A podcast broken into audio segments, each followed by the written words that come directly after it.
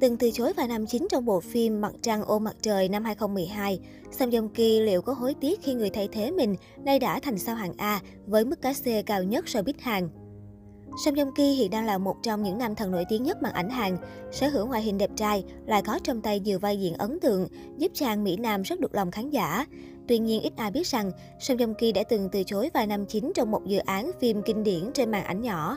Cụ thể, phía nhà sản xuất đã quyết định mời Song Joong Ki vào vai nam chính trong bộ phim Mặt trăng ôm mặt trời. Ở thời điểm đó, anh chàng vừa gây sốt với vai nam thứ trong phim Chuyện tình ở Sung Kyung Hoan. Tuy nhiên, Song Joong Ki đã quyết định từ chối lời mời để tập trung cho dự án Cuộc chiến Hoàng cung, khai máy cùng năm với Mặt trăng ôm mặt trời. Nhiều khán giả cho rằng đây có lẽ chính là quyết định đáng tiếc nhất trong sự nghiệp của chàng Mỹ Nam họ Song. Bởi lẽ khi lên sóng, Mặt trăng ôm mặt trời đã gặt hái thành tích khủng và trở thành một trong những bộ phim kinh điển của màn ảnh Hàn. Trong khi đó, cuộc chiến hoàng cung lại chẳng được lòng người xem. Sự nghiệp của Song Joong Ki cũng không mấy khởi sắc sau bộ phim này. Phải đến năm 2016, hậu duệ mặt trời lên sóng, chàng Mỹ Nam mới vươn mình trở thành sao hạng A của K-Biz. Từ đó đến nay, tuy gặp trục trặc về hôn nhân, thế nhưng sự nghiệp của Song Joong Ki vẫn đi lên đều đặn. Trong khi đó, việc được chọn để thế chỗ Sam Yong Ki đã giúp Kim Seon có bước đột phá lớn trong sự nghiệp.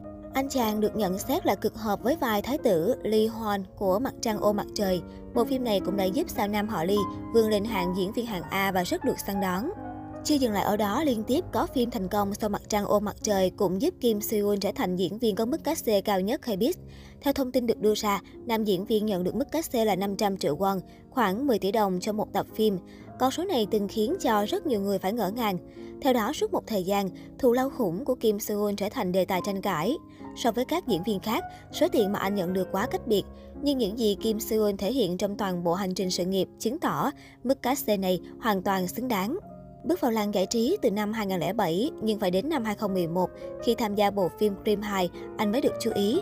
Kể từ đây, Kim Seon liên tục ghi dấu ấn trên màn ảnh nhỏ với loạt phim ăn khách, Mặt trăng ô mặt trời, Vì sao đưa anh tới, The Producer, Điên thì có sao. Trong đó, nhiều tác phẩm đóng vai trò quan trọng giúp phim ảnh Hàn Quốc phủ sóng châu Á.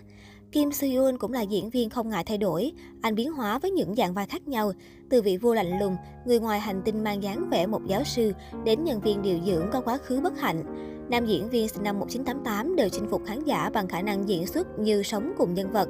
Theo Ten Asia tiết lộ, để chuẩn bị cho vai diễn trong Once Ordinary Day, Kim Seon đã đến phòng thẩm vấn để luyện tập lời thoại, sao cho phân cảnh của mình hoàn hảo nhất.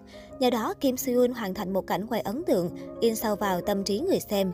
Bên cạnh đó, Kim Seon là một nghệ sĩ với đời tư sạch, không vướng scandal hay ồn ào tình ái nào và là một trong những ngôi sao được yêu mến của giới giải trí Hàn Quốc. Như tờ Chosen nhận định, Kim Seon chắc chắn là diễn viên đắt giá nhất hiện tại. Tuy nhiên điều đó không nhất thiết phải trùng lập với lời hứa hẹn trở thành một diễn viên giỏi anh ấy đã nói 10 năm trước. Điều tạo nên một Kim Seon đắt giá không chỉ bởi thành công với nghiệp diễn mà còn bởi thái độ và những giá trị ngoài diễn xuất mà anh ấy tạo ra. Ở thời điểm hiện tại, Kim Seon và Song Joong Ki đều là những cái tên đình đám của màn ảnh Hàn.